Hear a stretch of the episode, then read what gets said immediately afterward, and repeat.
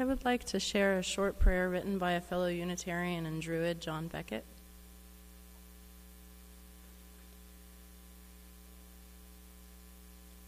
Shining ones, gods on high, I thank you for the life I enjoy. I thank you for the family of blood and my family of spirit. May I always show them the love and support that they have shown me.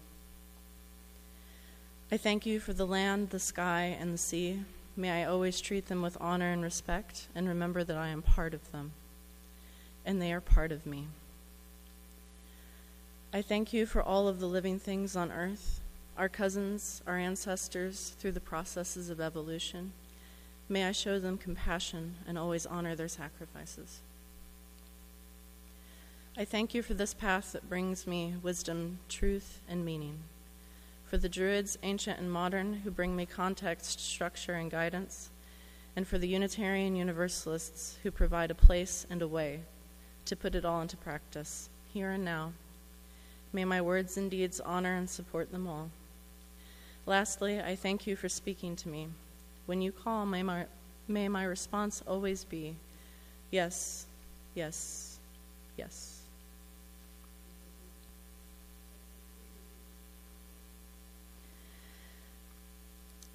We thank you first and foremost for allowing us to share our path with you today. In a country where understanding has not always been granted to many of alternative faiths and ways, it is wonderful to find a safe haven such as this church, where, as far as I've seen, the members are kind, generous, and understanding. Today, we have come together to share in the human experience and share in the light of the eternal flame. We have come in the remembrance of gratitude and respect. Knowing is respecting, and gratitude follows close behind. We would like you today to open your mind and come to know us better as Druids. The word Druid is complicated. There's some argument over what it means. Academically, we call ourselves tree knowers, which to any outsider appears to indicate little more than a botanist. but the tree in Druidism is sacred to us. It links the three worlds of land, sky, and sea and gives us an example of how we should be tall, resolute, and ever ready to change with the world. Our arch druid once asked us how we are like the tree. It is a question that I will be answering until the day I die. Plant a tree and it may grow. Water a tree and it is certain to. Nature is gracious when, it, when we care for it and teaches us not only of ourselves but of others in the world.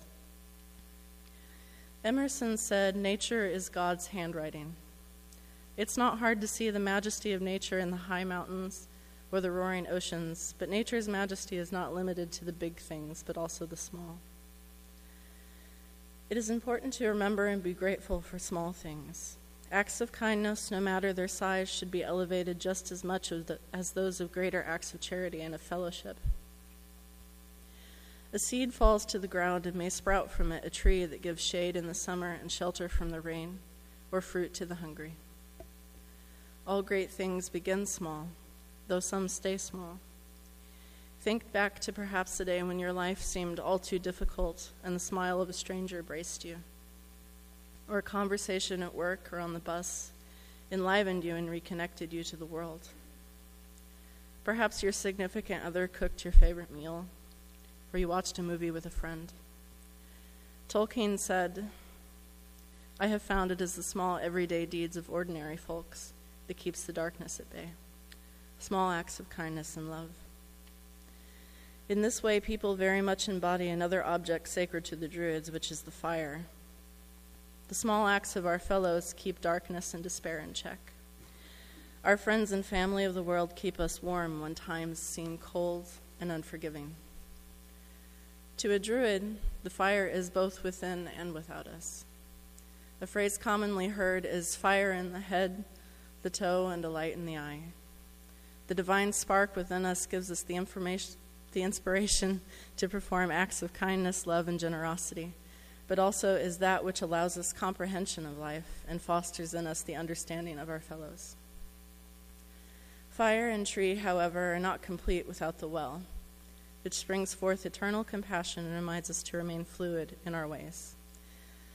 Like the other parts of nature, water teaches us that we can be generous and compassionate without weakness, that in fact, It is our ability to conform and change that makes us strong. The overflowing well is a commonly seen motif among Druidic practice and in many of our stories. It is the well from which knowledge and life springs. In Psalms 23 5, God is praised as Thou preparest a table before me in the presence of mine enemies. Thou anointest my head with oil, and my cup runneth over. Is your cup overflowing today? If so, share a little with someone whose cup is perhaps empty. Water a tree, and it will grow. The roots of the tree grow deep into the earth. They seep down to collect the rainwater fallen from where the leaves touch the sky. The earth where all things come together in fellowship, where systems work together to create harmony and order. Even the smallest creature on earth has worth. Take the unsuspecting earthworm. You may have seen one on the sidewalk after a big rain or wiggling lazily along the ground. They are seen infrequently, but their role is important. Without the humble earthworm, many plants would wither and die. For the hard work and life of the worm creates channels and pathways for air and water far below the ground, which nurtures the roots of the plant. We should remember not just on Thanksgiving, but every day to give thanks to the small things in life. Without the small, big things never happen. A tree cannot grow without the warmth of the sun, the fall of rain, or the solid earth.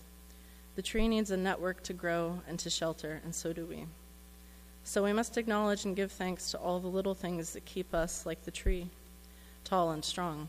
We must strive to give thanks even in the darkest night. Whatever the path we walk along, it is a day to remember the blessings of the divine and the mundane. If what I say resonates with you, Yeats said, we are simply branches of the same tree.